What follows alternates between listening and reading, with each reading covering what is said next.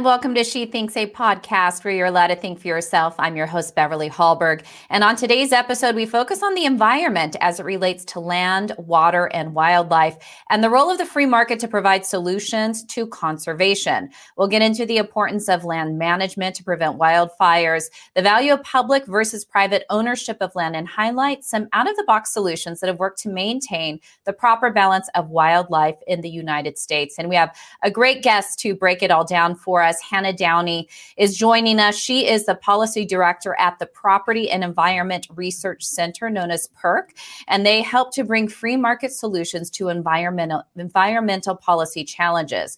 Her work has appeared in the Wall Street Journal, The Hill, the Salt Lake Tribune, and local papers. She graduated from Montana State University with degrees in economics and political science in 2015. And it's a pleasure to have you on She Thinks today. Wonderful. Thank you so much for having me. So I know you are joining us from the great state of Montana. You are in a state that has had a lot of spotlight due to the very popular show Yellowstone. And so I wanted to start with just a basic question of how has this show brought issues to light such as ranchers and land and property and of course there's lots of battles for land in this show. What has the show meant for Montana and the work that you do? Well, I definitely like to say Montana is just as beautiful as the show makes it out to be. The mountains, the rivers, uh, the communities. It's it's truly an incredible place to live and work and be able to focus on environmental issues. Uh, the show certainly over dramatizes things. Uh, you know, we don't regularly have gunfights in our backyard over cattle versus bison and fencing controversies and all of those good things, but but the issues that are raised are very real here. Um, we do have a lot of controversy over how landscapes should be managed, different jurisdictions, um, changing preferences. We're seeing a lot of people actually coming to visit our area because of the show um, and seeing a lot of the themes that play out about development and, and tourism versus traditional agriculture and how how all of that interacts with not only our culture but our landscapes and the resources that we rely on. And I think the show has brought to light something really interesting when we think about the environment. And that is, yes, there is the issue of climate change that is discussed quite a bit, and people fall on different sides on whether or not it exists. And if it does, what should be done. But there's this other side, which is how do we deal with the land and the environment? So that obviously is the wildlife, but that's the land itself. Um, when you think about the work that you do at your organization, what would you say are some of those challenges and how you see the environment? And that important term conservation, how we conserve what we've been given. Definitely. It's one of the most uh, complicated and fun issues to work on, certainly. So, maybe a little bit of background PERC or the Property and Environment Research Center. We've been in Bozeman for over 40 years, started as a research organization, and really started asking ourselves, um, the group of economists that founded it, asking, you know, if markets can provide all these other things we want, and as humans want more and more um, environmental amenities, healthy uh, water, clean air, all of these things. Why can't markets provide that? So that's kind of PERC's foundation. Um, and we started looking at it from we don't necessarily need government or regulation um, in order to provide these things. Markets can can do much of that. So we're based on three basic principles, um, kind of looking at incentives and how ownership people take care of the things that they own and have a reason to invest in the longevity of those resources.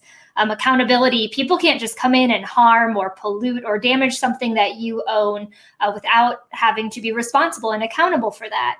And finally the idea of trade um, that if you have a resource you're able to exchange that with other people. Um, and you can profit by buying or selling and and providing a quality product in the form of an environmental amenity. So that's a little bit of a background on kind of how we think about these things. Our work focuses on land, water, and wildlife, um, looking at everything from endangered species to wild horses to wildfires to nat- national parks. So we kind of run that whole spectrum, but ultimately always asking ourselves, how do we have support private market oriented approaches um, to conservation rather than a heavy hand of government and regulation? And I think an interesting aspect to this is so often people think of uh, the great outdoors as something that is untouched, that should just be left the way it is. But you talk a lot about maintaining our forests. So I want to talk about this in relation to forest fires. Um, we've had an increase, or what some have said, an increase in fires across the country. I'm a, a, former resident of California. I grew up there. Actually, had family in Paradise, California, where there was that tragic firefight fire um, about two or three years ago, where I think mm-hmm. it was mm-hmm. roughly 80 people lost their lives. And some say that this is because of climate change. Others talk about the need for forest maintenance. What is the responsibility of us, whether that is through the federal government, whether whether that is through those who own private land, to maintain the forest. Why is that so needed? Definitely, and, and Beverly, you totally hit on it. We need we need to be conscious of how we treat our fire, our forests, and wildfire risk because there are so many human impacts to it, right? We see every year in Bozeman, we joke it's it's fire season or smoke season. Um, year round, you can look out my office window behind me here and be able to see the beautiful mountains of Bozeman. Um, but about July, August, the smoke rolls in. It's hard to breathe. You can't see things. Uh, there's a lot of air pollution and and that's from fires that are even far away. Then when you have one that's in your own community right you're you're having to evacuate. Homes are being burned. You're destroying watersheds. You're destroying wildlife habitat. You're destroying recreational opportunities. Uh, so there's a huge human impact here and a huge environmental impact um, to having these wildfires. And and certainly climate does play a part in, in this conversation but forest management is so essential um, and thinking how we can reduce wildfire risk and ensure that we don't have those human impacts. Things like prescribed burns, um, careful thinning, restoring our watersheds. Those are all just common sense approaches that require active management to reduce our wildfire risk and ensure that our forests are healthy so that we don't um, suffer those those consequences. And i was looking up some of the things that you had written on this topic and believe what in one of your articles you said that more than 80 million acres of federal forest service land needs to be treated and maintained. Do you find that when you see that this needs to happen, has there been a lot of pushback from those who claim that um, we shouldn't touched the forest at all because of climate change? You have to let it go. Ha- have you been met by people who claim environmental reasons to not maintain these forests? Certainly, there are are some in that camp who think that the best thing to do with our forests is is never touch them. Um, however, it is actually very encouraging to see over the past few years. I think um, you referenced Paradise and, and the catastrophes that we're seeing from these fires. Um, there's more and more consensus that we do need to actively manage our forests. Um, and it's really encouraging to see the Forest Service come out with that. And, and even examples, the bootleg fire, for example, this past year, it was burning through federal forests that, that weren't managed and it, was a catastrophic fire. And then it hit a chunk of land um, that was actually managed by the Nature Conservancy. And they had done a lot of this active management, thinning, prescribed burns, those sorts of things. And and the fire still moved through, but because of the management, it moved through at a much lower intensity, which for, allowed it to um, kind of be brought back under control and not have those terrible impacts. It's important to note fire is a natural feature on our landscapes, and we do need to have some of that. Uh, but preventing it from getting catastrophic and having those terrible uh, implications for humans is so important. Where we're really focusing our work now that there's more and more consensus that some of this work is needed is how do we reduce the regulatory barriers so that this work can actually get done on the ground? How do we promote public private partnerships? How do we allow states to lead on many of these things? How do we reduce um, the the legal and regulatory barriers and reduce litigation risk so that these projects can actually be played out on the ground? Let's talk about that a little bit. So, obviously, you have the federal role when it comes to different land in the country. There's what states own, there's what individuals own. What does an ideal partnership look like? And do we see that ideal partnership taking place in many places in the country? Or is this has been has this been fraught with a lot of um, litigation and a lot of strife?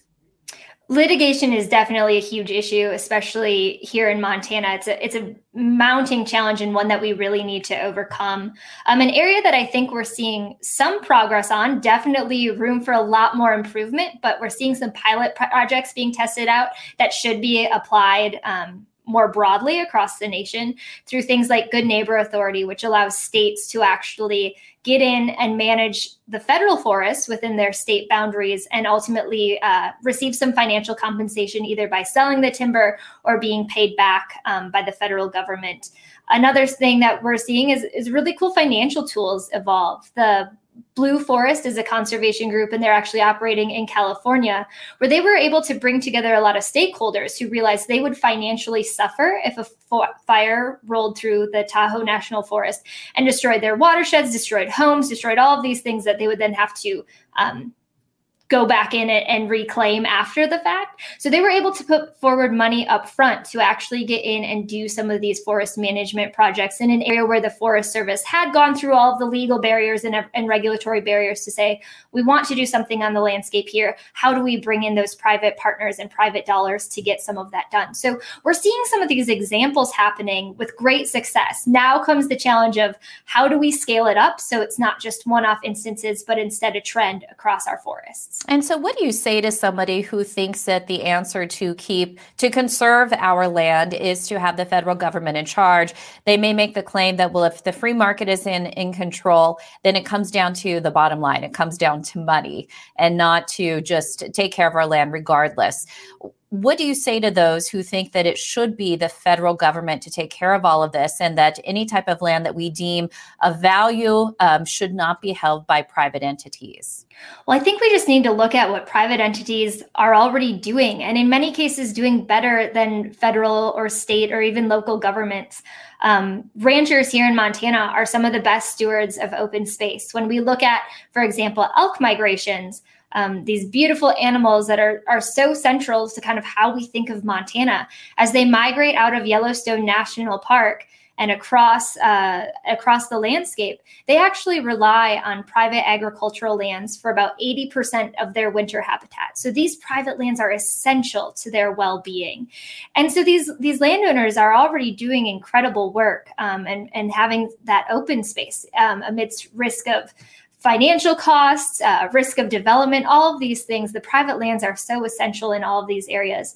And so then kind of what comes next is should be in the conversation instead of saying, well, how can federal government come in and maybe take over? Say, how can we support and the, these landowners who are providing this this public environmental good. Um, Aldo Leopold actually said it great, he has this great line of saying um, conservation will ultimately boil down to rewarding the private landowner who conserves the public interest. So at PERC, one of the things we've done is as an organization, we've um, partnered with another local community group and have actually gone out and partnered with ranchers to say, we would like to lease a part of your ranch um, so that the elk can use it as habitat in the winter. Instead of running your cattle on this specific pasture, about 500 acres, um, during this winter when the elk need this habitat so much, we're willing to come in and compensate and lease that acreage for the elk instead of the cattle and and provided a fence there. And those are the sort of solutions. We were able to get that done in a few months rather than years of negotiating with federal programs and dollar amounts and everything. We were able to just go in and get that done as a private group supporting a private landowner. And i think that's a lot of what the future of conservation holds is partnering with those private landowners viewing them as partners and not targets in all of this. And reading just some of the things that you have focused on in your work something that I thought was just fascinating was learning more about the wild horse population in the country, uh, how there are there there are a lot of them, um, and it's outpacing what what is actually beneficial to the land. And so, I want you to share a little bit about this adoption program, which has helped, um, and this being an example of a free market solution to a problem that we've seen. Certainly. Uh, so, for those in the West we know that wild horses aren't uh, exactly how they're often portrayed, right?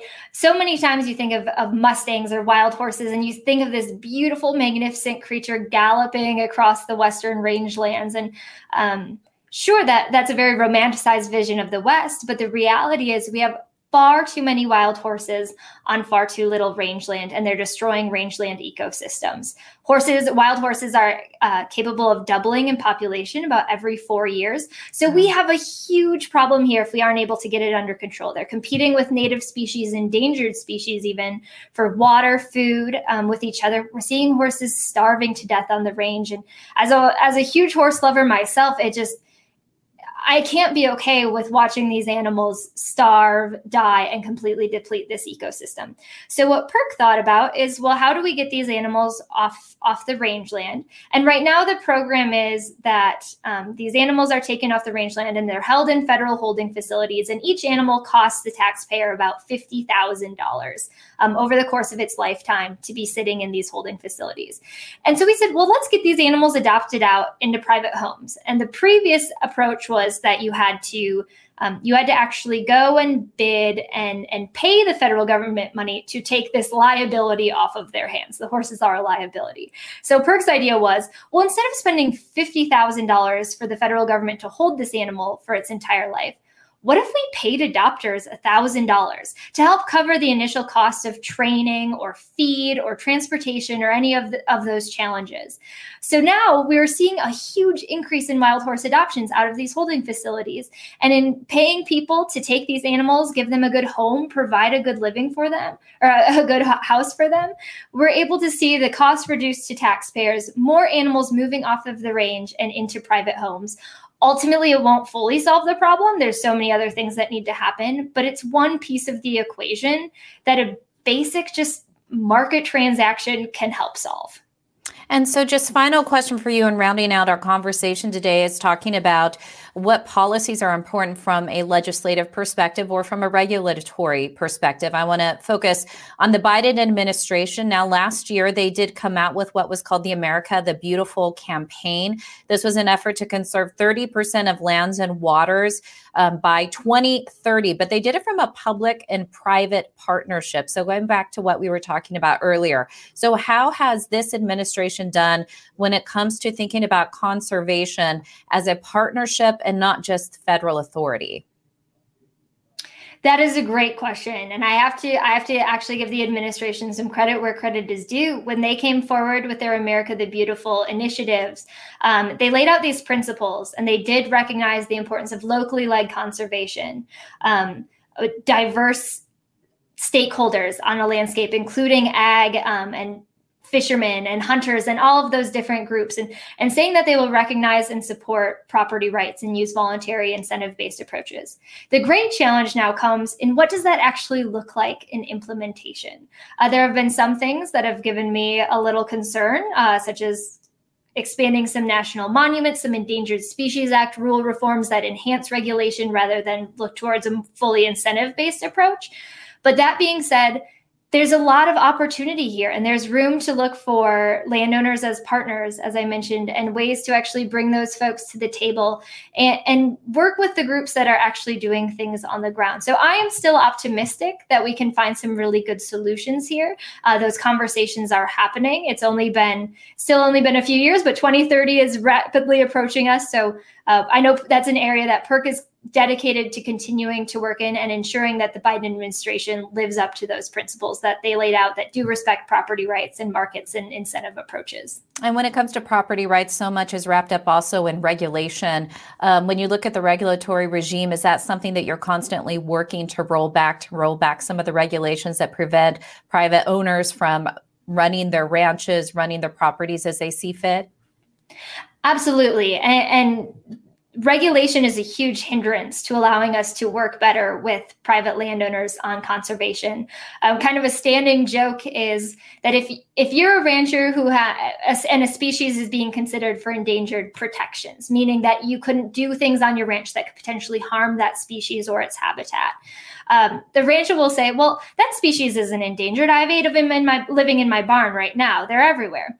But then, as soon as the species is listed, they'll say, "Oh, nope, never heard of them. It's not anywhere here." because the presence of that species comes with regulation. And so we have this situation here where landowners are so well positioned to provide the habitat and conservation and recovery that many of these endangered species need.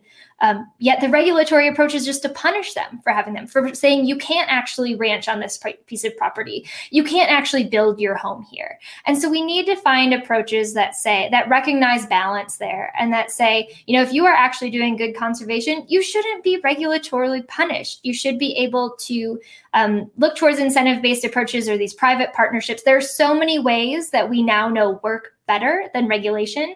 Um, so we are very committed to an endangered species and across the board looking for ways to reduce those regulatory barriers so that market approaches to conservation can work better.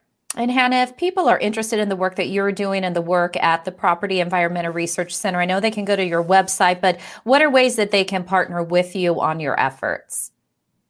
We love working with partners. Um, so if there's an issue in your state or region or something you are working on, please don't hesitate to reach out. Uh, my email is just Hannah, H A N N A H, at perc.org. Or again, our website has all of the contact information as well, and that's just perc.org. So very much looking forward to uh, expanding expanding the opportunities with our partners. Well, Hannah Downey with PERC, thank you so much for joining She Thinks today. We appreciate all your work. Absolutely. Thank you so much for having me. And before you all go, Independent Women's Forum does want you to know that we rely on the generosity of supporters like you. An investment in IWF fuels our efforts to enhance freedom, opportunity, and well-being for all Americans. Please consider making a small donation to IWF by visiting iwf.org backslash donate. That's iwf.org backslash donate. Last, if you enjoyed this episode of She Thinks, do leave us a rating or a review. It does help. And we'd love it if you shared this episode and let your friends know where they can find more She Thinks. From all of us here at IWF, thanks for watching.